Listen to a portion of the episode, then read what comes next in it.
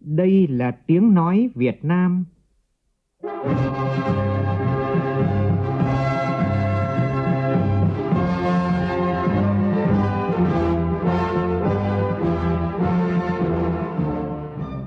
là tiếng nói Việt Nam, phát thanh từ Hà Nội, thủ đô nước Cộng hòa xã hội chủ nghĩa Việt Nam.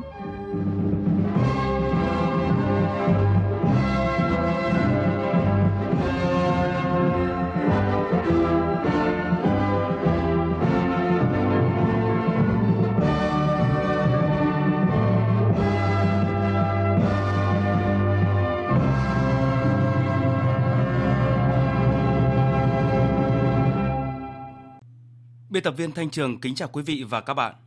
Mời quý vị và các bạn nghe chương trình Thời sự sáng của Đài Tiếng Nói Việt Nam. Hôm nay thứ năm, ngày 27 tháng 2 năm 2020, Ngày Thầy Thuốc Việt Nam. Cuộc đời lương y trong sáng tình yêu thương, màu áo trinh nguyên tâm hồn rộng mở, trao cả tình thương, xóa tan những nỗi đau. Vâng thưa quý vị, những ca từ trong khúc ca ngành y đã toát lên y đức sáng ngời của đội ngũ y bác sĩ Việt Nam trong suốt chặng đường lịch sử vẻ vang của ngành. Điều này càng được thể hiện rõ hơn trong những ngày qua khi cả nước đương đầu với dịch bệnh Covid-19. Hàng chục nghìn chiến sĩ áo trắng không quản hiểm nguy cho mình và gia đình, lao vào tâm dịch, ngày đêm cứu chữa bệnh nhân và kiểm soát dịch bệnh để đảm bảo cuộc sống bình yên cho người dân trước dịch bệnh mang cấp độ toàn cầu. Những nỗ lực không biết mệt mỏi đó đã giúp nước ta bước đầu kiểm soát được dịch bệnh, được cộng đồng quốc tế đánh giá là điểm sáng trong phòng chống dịch Covid-19. Nhân kỷ niệm 65 năm Ngày Thầy thuốc Việt Nam, thay mặt những người làm chương trình, chúng tôi xin gửi lời chúc sức khỏe, hạnh phúc và lời cảm ơn chân thành nhất tới đội ngũ y bác sĩ, những thầy thuốc như mẹ Hiền. Và cũng nhân sự kiện đặc biệt này, vào lúc 7 giờ 30 phút sáng nay, kênh thời sự Đài Tiếng nói Việt Nam tổ chức chương trình phát thanh đặc biệt với nhan đề Cuộc chiến Covid-19, những tấm gương quả cảm như một lời tri ân gửi tới đội ngũ y bác sĩ. Còn trong chương trình thời sự sáng nay, có bình luận Chiến sĩ áo trắng của lòng dân.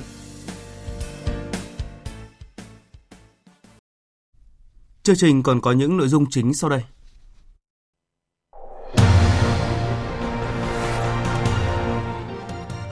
Bộ Y tế công bố Khánh Hòa hết dịch COVID-19 trên địa bàn. Tránh bổ nhiệm thần tốc, lãnh đạo phải có 3 năm hoàn thành tốt chức trách. Quy định mới trong dự thảo nghị định quy định tiêu chuẩn chức danh công chức lãnh đạo quản lý trong cơ quan hành chính nhà nước nhận được ý kiến đa chiều từ dư luận. Sáng kiến chế biến bún, bánh tráng từ dưa hấu thanh long của doanh nghiệp Việt được nhiều thị trường các nước ưa chuộng và đặt hàng. Thủ tướng Ấn Độ kêu gọi người dân kiềm chế sau các vụ đụng độ ở thủ đô New Delhi vì mâu thuẫn giáo phái làm hàng chục người thiệt mạng.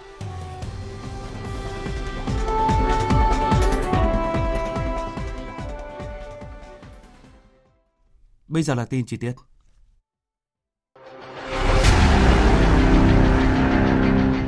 Đẩy lùi Covid-19, bảo vệ mình là bảo vệ cộng đồng.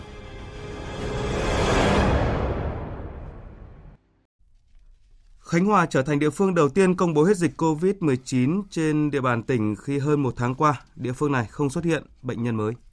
Bộ Y tế công bố quyết định này trong chiều tối qua, đồng thời đề nghị Ủy ban Nhân dân tỉnh Khánh Hòa có trách nhiệm chỉ đạo các đơn vị liên quan tiếp tục thực hiện các biện pháp giám sát phòng chống dịch theo quy định của luật phòng chống bệnh truyền nhiễm. Trên địa bàn tỉnh Khánh Hòa có một ca khỏi bệnh từ ngày 17 tháng 1 năm 2020, đến thời điểm này không xuất hiện thêm bệnh nhân mới. Thông tin cập nhật đến ngày hôm qua tại nước ta, toàn bộ 16 trên 16 trường hợp nhiễm COVID-19 đã được chữa khỏi. 14 ngày qua cả nước chưa ghi nhận thêm các trường hợp nhiễm mới. Hiện cả nước đang theo dõi cách ly 31 trường hợp nghi nhiễm, theo dõi sức khỏe hơn 5.600 người tiếp xúc với người nghi nhiễm COVID-19 và nhập cảnh từ vùng dịch.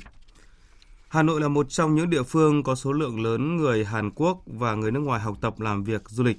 Chính vì vậy, công tác phòng ngừa dịch bệnh càng đặc biệt phải quan trọng hơn. Và vào chiều tối qua, Ban chỉ đạo phòng chống dịch COVID-19 của thành phố tiếp tục tổ chức cuộc họp để kiểm soát dịch bệnh. Tin của phóng viên Đài Tiếng nói Việt Nam. Theo Sở Y tế Hà Nội, hiện số người cách ly tập trung tại trường quân sự Bộ Tư lệnh Thủ đô là 114 người. Đây là trường hợp đi về từ vùng dịch tại Hàn Quốc. Sở Y tế thành phố đang phối hợp với Bộ Tư lệnh Thủ đô có tờ trình Ủy ban nhân dân thành phố về phương án thành lập hai bệnh viện giã chiến, mỗi bệnh viện có quy mô 600 giường bệnh, dự kiến tổ chức triển khai khi dịch bệnh lan rộng ra cộng đồng với số bệnh nhân trên 3.000 người. Liên quan đến việc học sinh sinh viên đi học trở lại, Chủ tịch Ủy ban nhân dân thành phố Hà Nội Nguyễn Đức Trung khẳng định vấn đề này phải dựa trên kết quả nhận xét đánh giá tình hình dịch tễ cụ thể, đánh giá của các chuyên gia, hướng dẫn của Bộ Y tế. Theo cái nguyện vọng của đại bộ phận phụ huynh học sinh, thế rồi giáo viên, thế và đánh giá tình hình trên cơ sở đề nghị của Bộ Giáo dục thì thay mặt cho ban chỉ đạo chúng ta sẽ quyết định là sinh viên học sinh trên toàn địa bàn thành phố sẽ nghỉ hết tháng 2. Đến ngày mùng 2 tháng 3 là chúng ta chuẩn bị mọi điều kiện cơ sở vật chất để đến ngày mùng 2 tháng 3 là tổ chức cho các cháu đi học lại. Bộ Giao thông Vận tải vừa chỉ định 3 sân bay đón người từ vùng dịch ở Hàn Quốc về nước. Đó là các sân bay Vân Đồn thuộc tỉnh Quảng Ninh, Phù Cát thuộc tỉnh Bình Định và sân bay Cần Thơ. Đây là các sân bay đã được trang bị đủ phương tiện kỹ thuật, có phương án đón máy bay về từ vùng dịch, có phương án phân luồng cách ly hành khách đảm bảo các quy định của ngành y tế. Đặc biệt là các hành khách là người mang quốc tịch Việt Nam đang sinh sống và học tập, lao động ở Hàn Quốc, bắt đầu từ 21 giờ tối qua nhập cảnh vào Việt Nam phải được cách ly tập trung 14 ngày. Khuyến cáo các công dân Việt Nam trên nên ở lại Hàn Quốc trừ trường hợp bất khả kháng và tuân thủ các biện pháp phòng chống dịch tại nước sở tại. Người phụ nữ lên mạng xã hội khoe không khai báo về từ tâm dịch của Hàn Quốc để không phải thực hiện cách ly đã được cơ quan chức năng tìm ra và thực hiện biện pháp cách ly, tin cho biết. Theo Sở Y tế Bình Dương, hôm qua địa phương đã xác định được cô gái livestream trên Facebook tự xưng quê Bình Dương đến từ Daegu, thành phố tâm dịch COVID-19 của Hàn Quốc, nhập cảnh tại sân bay quốc tế Tân Sơn Nhất, thành phố Hồ Chí Minh. Chia sẻ bí quyết để không bị cách ly theo quy định, cô gái này có hộ khẩu thường trú tại thành phố Di An, sống tại Daegu nhưng đã qua thành phố lớn thứ hai của Hàn Quốc là Busan để đáp máy bay đi thành phố Hồ Chí Minh. Khi nhập cảnh vào sân bay Tân Sơn Nhất, cô khai điểm xuất phát hành trình của mình là Busan, không nhắc tới Daegu và đã được phép nhập cảnh, sau đó livestream phổ biến cách khai man để không bị cách ly. Chia sẻ này đã vấp phải sự phản ứng gay gắt của cộng đồng. Trung tâm Kiểm soát Bệnh tật tỉnh Bình Dương tiến hành điều tra dịch tễ của người này, lên danh sách tất cả những người đã có tiếp xúc gần với đối tượng để khoanh vùng và giám sát sức khỏe trong những ngày tới. Về tình hình dịch COVID-19 trên thế giới, thủ đô Tokyo của Nhật Bản ghi nhận ca tử vong đầu tiên. Bệnh nhân này là cụ ông ngoài 80 tuổi có tiền sử bệnh tiểu đường.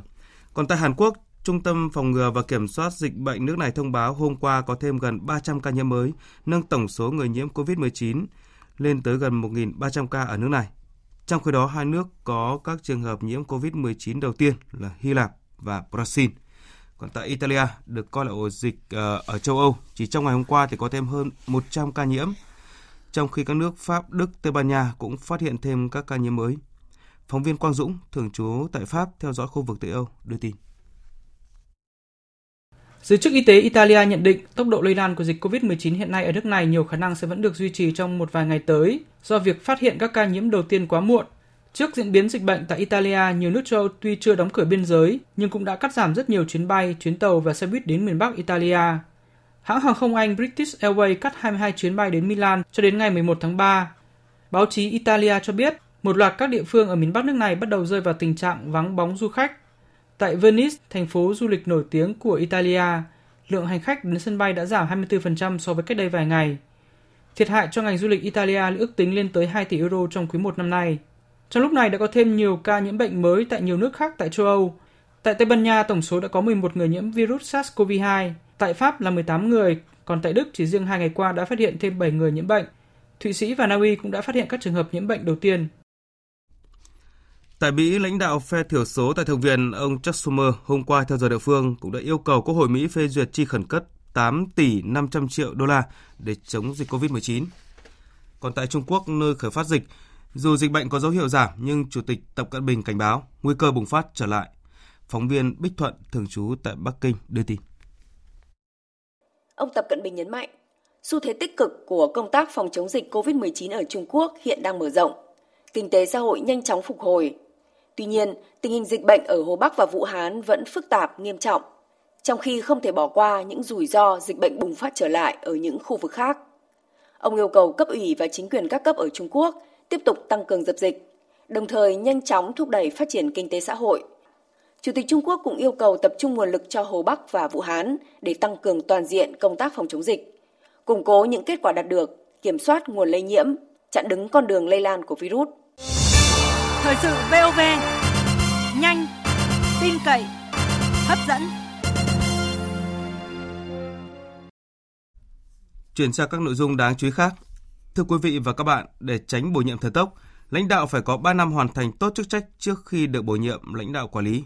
Đó là một trong những quy định đáng chú ý được Bộ Nội vụ đang trình dự thảo xin ý kiến chính phủ về nghị định quy định tiêu chuẩn chức danh công chức lãnh đạo, quản lý trong cơ quan hành chính nhà nước.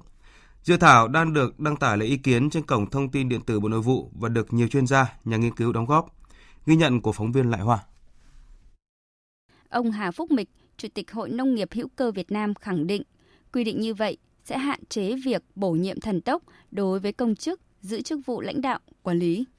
Bổ nhiệm ít nhất phải có cái thời gian công tác 3 năm ở tại một cái vị trí công tác thì mới được luân chuyển hoặc là bổ nhiệm lên cấp bậc chức vụ cao hơn. Tôi nghĩ là khắc phục được cái tình trạng bổ nhiệm thần tốc hoặc nói cách khác người ta còn nói là lướt sóng hoặc là ví dụ như việc luân chuyển cán bộ đi địa phương được một năm thì lại đưa về bổ nhiệm lên những chức vụ cao hơn nó cũng là phản cái tác dụng. Tuy nhiên, nguyên Thứ trưởng Bộ Nội vụ Nguyễn Tiến Dĩnh cho rằng cần xem xét từng trường hợp cụ thể để quy hoạch, bồi dưỡng và bổ nhiệm. Nếu quy định cứng thời gian 3 năm, đội ngũ cán bộ kế cận sẽ chậm đi và cứ tuần tự như vậy, đến cán bộ cao cấp sẽ già đi. Nếu mà thực sự cái người đó người ta giữ cái vương vị ở dưới, nếu mà thấy có thực sự có năng lực, có xu hướng phát triển thì không nhất thiết phải 3 năm, có thể nhanh hơn. Thế như vậy chúng ta mới có thể có những cái cán bộ trẻ được. Và trong thực tiễn thì cũng đã rất nhiều cán bộ trẻ là có thể trong cái ờ, một hai năm nếu người ta khẳng định được cái vị trí đó và có xu hướng để phát triển cao hơn thì người ta cũng đã được đề bạt chứ không nhất thiết quy định cứng. Ông Lê Thanh Vân, Ủy viên Ủy ban Tài chính Ngân sách của Quốc hội cho rằng từ Đại hội 12, Đảng đã ban hành nhiều nghị quyết chỉ thị. Nếu không có đội ngũ cán bộ xứng đáng, đủ tầm, đủ tâm để tổ chức thực hiện, thì nghị quyết chỉ thị vẫn là trên giấy. Do đó vấn đề then chốt bậc nhất là chọn được cán bộ xứng đáng. Càng về sau thì cái tiêu chuẩn từng lớp cán bộ một rõ ràng hơn. Thế tuy nhiên là cái quy định tự thân nó không chọn được cán bộ. Đó là những quy trình, những cái thủ tục, công cụ còn quan trọng ấy là con người sử dụng nó như thế nào. Nếu như con người cái tâm sáng, cái trí minh thì mới chọn được cái người xứng đáng.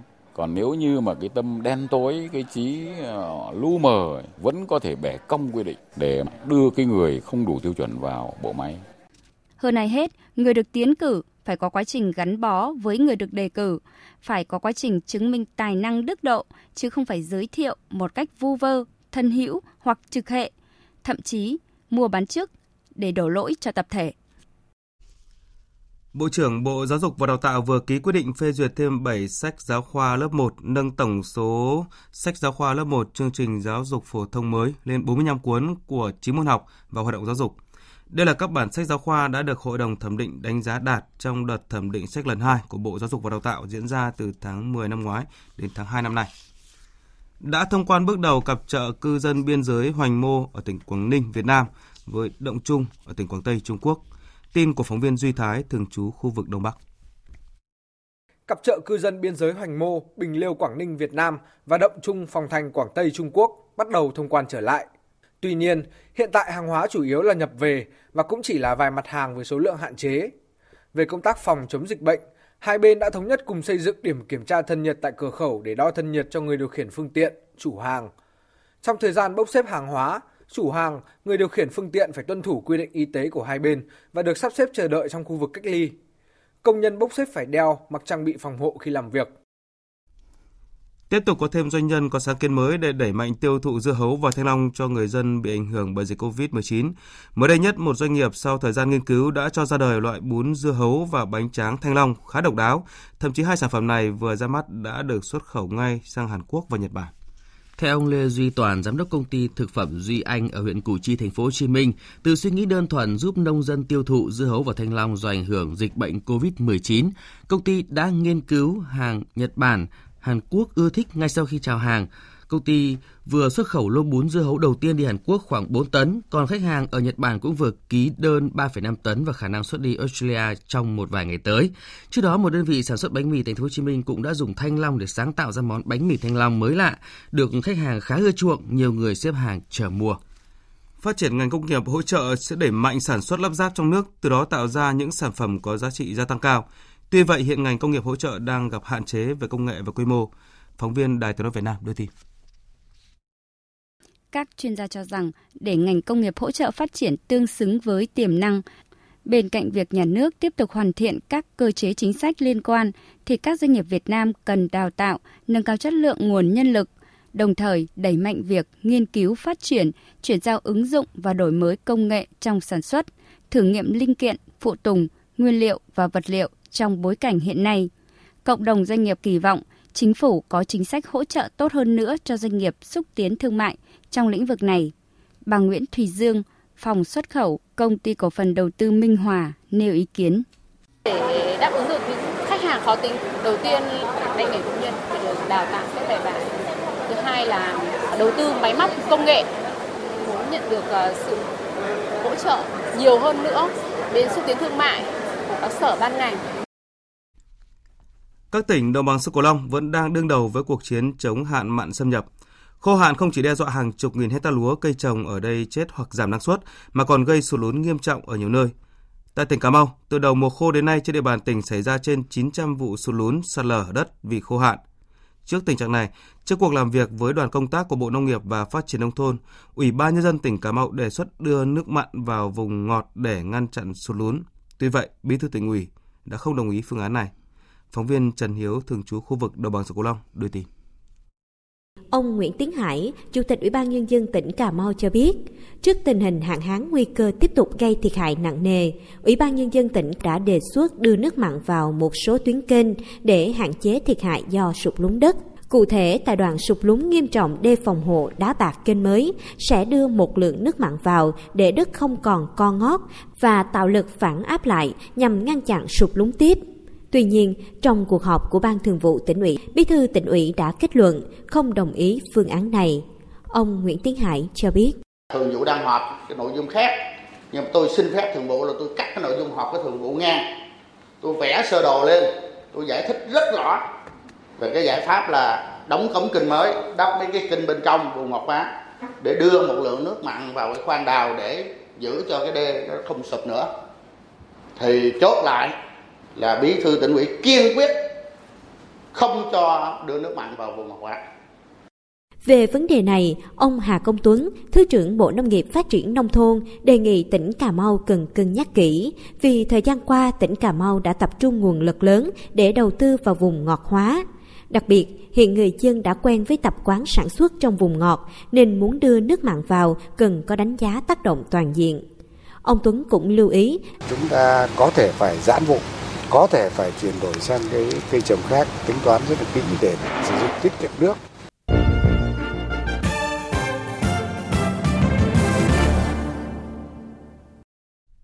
Chuyển sang thông tin quốc tế, tại Viên Áo vừa diễn ra cuộc hội đàm giữa các nước P5 1 trừ Mỹ với Iran trong nỗ lực cứu vãn thỏa thuận hạt nhân đã ký năm 2015.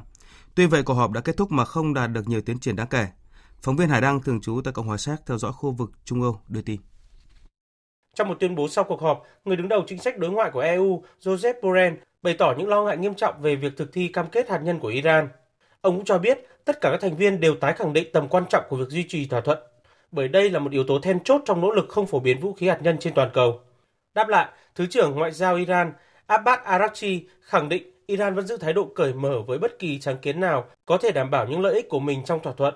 Iran đã chuẩn bị đầy đủ để đảo ngược các bước đi đã tiến hành đổi lại việc các nước còn lại hoàn thành cam kết đã đưa ra trong thỏa thuận.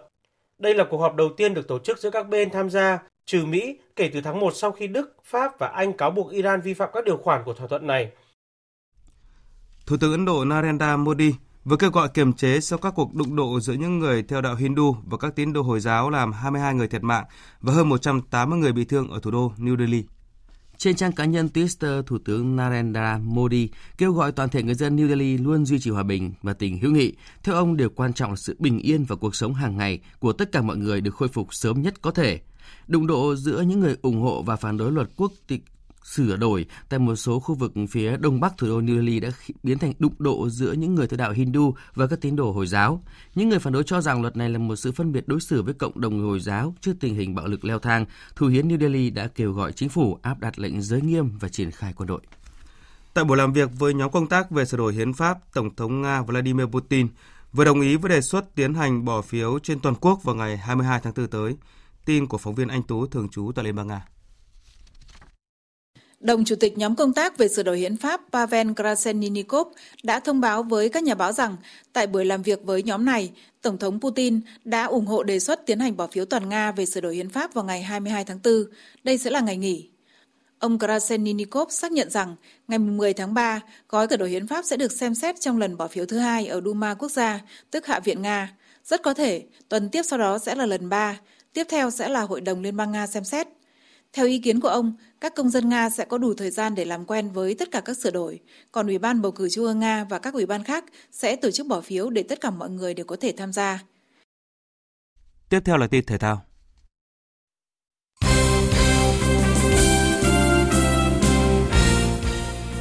Dạng sáng nay diễn ra hai cặp đấu còn lại trong khuôn khổ lượt đi vòng 1/8 UEFA Champions League. Ngay tại Santiago Bernabeu, Manchester City tạo ra bất ngờ khi đánh bại chủ nhà Real Madrid với tỷ số 2-1. Thắng 2-1 ngay trên sân khách là lợi thế rất lớn với đội bóng của Pep Guardiola bởi trận lượt về vào ngày 13 18 tháng 3 họ được chơi trên sân nhà Etihad. Không những vậy, ở cuộc tái đấu Real sẽ thiếu vắng trung vệ đội trưởng Sergio Ramos, người đã phải nhận thẻ đỏ ở trận lượt đi này. Trong trận đấu diễn ra cùng giờ, Cristiano Ronaldo và các đồng đội ở Juventus phải nhận thất bại 0-1 khi làm khách của Lyon. Bàn thắng duy nhất của đội chủ nhà được Tua Sát ghi ở phút thứ 43 của trận đấu.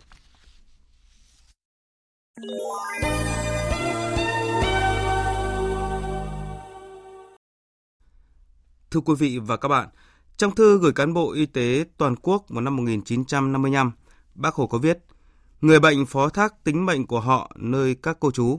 Vì vậy, cán bộ phải thương yêu, phải săn sóc người bệnh như anh em ruột thịt của mình, coi họ đau đớn như mình đau đớn. Và suốt 65 năm qua, các y bác sĩ đã luôn khắc cốt ghi tâm lời dạy của người, luôn là những chiến sĩ áo trắng đi đầu trong các mặt trận, cả thời chiến, thời bình, thời bệnh dịch. Họ không chỉ gác lại lợi ích riêng tư mà hy sinh cả sức khỏe, tính mạng để chăm sóc, bảo vệ người bệnh, như anh em ruột thịt. Biên tập viên Vũ Dũng có bình luận Chiến sĩ áo trắng trong lòng dân qua giọng đọc của phát thanh viên Hải Yến. Mời quý vị và các bạn cùng nghe. Đã nhiều năm nay, Bệnh viện Việt Pháp Hà Nội có một ngôi miếu nhỏ nằm ngay gần cổng ra vào bệnh viện, không khắc tên tuổi người được thờ cúng. Hầu như bệnh nhân, người nhà bệnh nhân không mấy để ý. Nhưng với ngành y, ai cũng biết đó là nơi tưởng niệm 6 y bác sĩ đã phải từ giã cõi đời trong cuộc chiến chống dịch SARS để bảo vệ sức khỏe tính mạng người bệnh. Nếu như đại dịch SARS gây hoang mang cực độ với cả thế giới vào năm 2003 khiến hơn 800 người thiệt mạng, thì nay virus chủng mới với tên gọi SARS-CoV-2 đã khiến hơn 2.700 người tử vong. Trong đó, tại Trung Quốc đã có hơn 3.400 y bác sĩ bị nhiễm bệnh, nhiều người trong số đó đã thiệt mạng. Nói như vậy, để thấy mức độ nguy hiểm của dịch bệnh COVID-19 đối với sức khỏe tính mạng con người. Nếu như ai cũng muốn tránh xa nguồn lây nhiễm để bảo vệ sức khỏe của mình và gia đình, thì các y bác sĩ đang chiến đấu trên tuyến đầu để bảo vệ người bệnh. Nếu mọi người đều tránh vùng dịch, thì nhiều y bác sĩ sung phong đi tâm dịch Vũ Hán, Trung Quốc để đón công dân Việt Nam về nước. Nếu người nhà không được tiếp xúc với bệnh nhân, thì các y bác sĩ ngày đêm chăm sóc điều trị cho bệnh nhân như chăm sóc người ruột thịt. Dịch còn phức tạp, họ còn lo lắng. Dịch còn phức tạp, họ còn phải cách ly. Dịch còn phức tạp, họ còn gặp rất nhiều rủi ro, thậm chí là hy sinh cả tính mạng. Và dù đối mặt với rủi ro nào, họ cũng luôn sẵn sàng. Truyền thống cao đẹp ấy của ngành y đã được rèn rũa vun đắp suốt 65 năm qua. Trong hai cuộc kháng chiến thần thánh của dân tộc, chẳng xá gì mưa bom lửa đạn, gác lại những riêng tư, họ đem theo tuổi xuân nhiệt huyết niềm tin để cùng cả nước thực hiện mục tiêu cao cả của cả dân tộc là giành độc lập, tự do, thống nhất đất nước. Biết bao xương máu của các y bác sĩ đổ xuống khi đang ở độ tuổi đẹp nhất của cuộc đời. Đó là liệt sĩ bác sĩ Đặng Thùy Trâm, hy sinh khi mới 28 tuổi. Liệt sĩ dược sĩ Bùi Thị Nghệ, hy sinh khi 19 tuổi và hàng trăm nhân viên y tế khác. Đất nước chuyển mình mạnh mẽ, tiến tới thịnh vượng hùng cường sau 75 năm lập nước thì ngành y cũng đang sung sức trong mặt trận chăm sóc sức khỏe nhân dân. Chưa bao giờ các thầy thuốc lại giỏi như hiện nay và ngang tầm thế giới. Chưa bao giờ các tiến bộ khoa học kỹ thuật trong phẫu thuật điều trị lại hiện đại như bây giờ và cũng chưa bao giờ công tác y tế dự phòng, hệ thống y tế cơ sở lại phát huy hiệu quả đến thế. Nhờ đó mà năm 2003, khi dịch SARS gây kinh hoàng cả thế giới, thì chỉ sau 45 ngày, Việt Nam đã khống chế thành công. Nhờ đó mà với COVID-19, Việt Nam được thế giới đánh giá rất tốt khi 16 trên 16 bệnh nhân dương tính đã được xuất viện, không bệnh nhân nào tử vong. Xin mượn lời của bệnh nhân COVID-19 cuối cùng vừa được điều trị khỏi ra viện ngày hôm qua như một lời tri ân đến các chiến sĩ áo trắng nhân dịp kỷ niệm 65 năm ngày truyền thống của ngành. Các bác sĩ cứu tôi từ chỗ chết trở lại cuộc sống. Tuy rằng tôi đã lớn tuổi, nhưng tôi luôn tri ân mãi mãi trong cuộc đời. Quý vị và các bạn vừa nghe bình luận Chiến sĩ áo trắng trong lòng dân nhân kỷ niệm 65 năm ngày thầy thuốc Việt Nam. Cũng nhân sự kiện này, vào lúc 7 giờ 30 phút sáng nay, kênh Thời sự Đài Tiếng nói Việt Nam tổ chức chương trình phát thanh đặc biệt với chủ đề Cuộc chiến COVID-19, những tấm gương quả cảm. Chương trình cũng được live stream trên Facebook. Mời quý vị đón nghe và đón xem. Dự báo thời tiết Phía Tây Bắc Bộ có mưa vài nơi, sáng sớm có sương mù và sương mù nhẹ rải rác, trưa chiều trời nắng, gió nhẹ, sáng sớm và đêm trời rét, nhiệt độ từ 16 đến 28 độ. Phía Đông Bắc Bộ nhiều mây có mưa nhỏ vài nơi, sáng sớm có sương mù và sương mù nhẹ rải rác, trưa chiều giảm mây, trời hưởng nắng, gió đông nam cấp 2 cấp 3, sáng sớm và đêm trời rét, nhiệt độ từ 18 đến 27 độ. Các tỉnh từ Thanh Hóa đến Thừa Thiên Huế nhiều mây có mưa nhỏ vài nơi, sáng sớm có sương mù và sương mù nhẹ rải rác, trưa chiều giảm mây trời nắng, gió nhẹ, phía Bắc sáng sớm và đêm trời rét, nhiệt độ từ 20 đến 28 độ.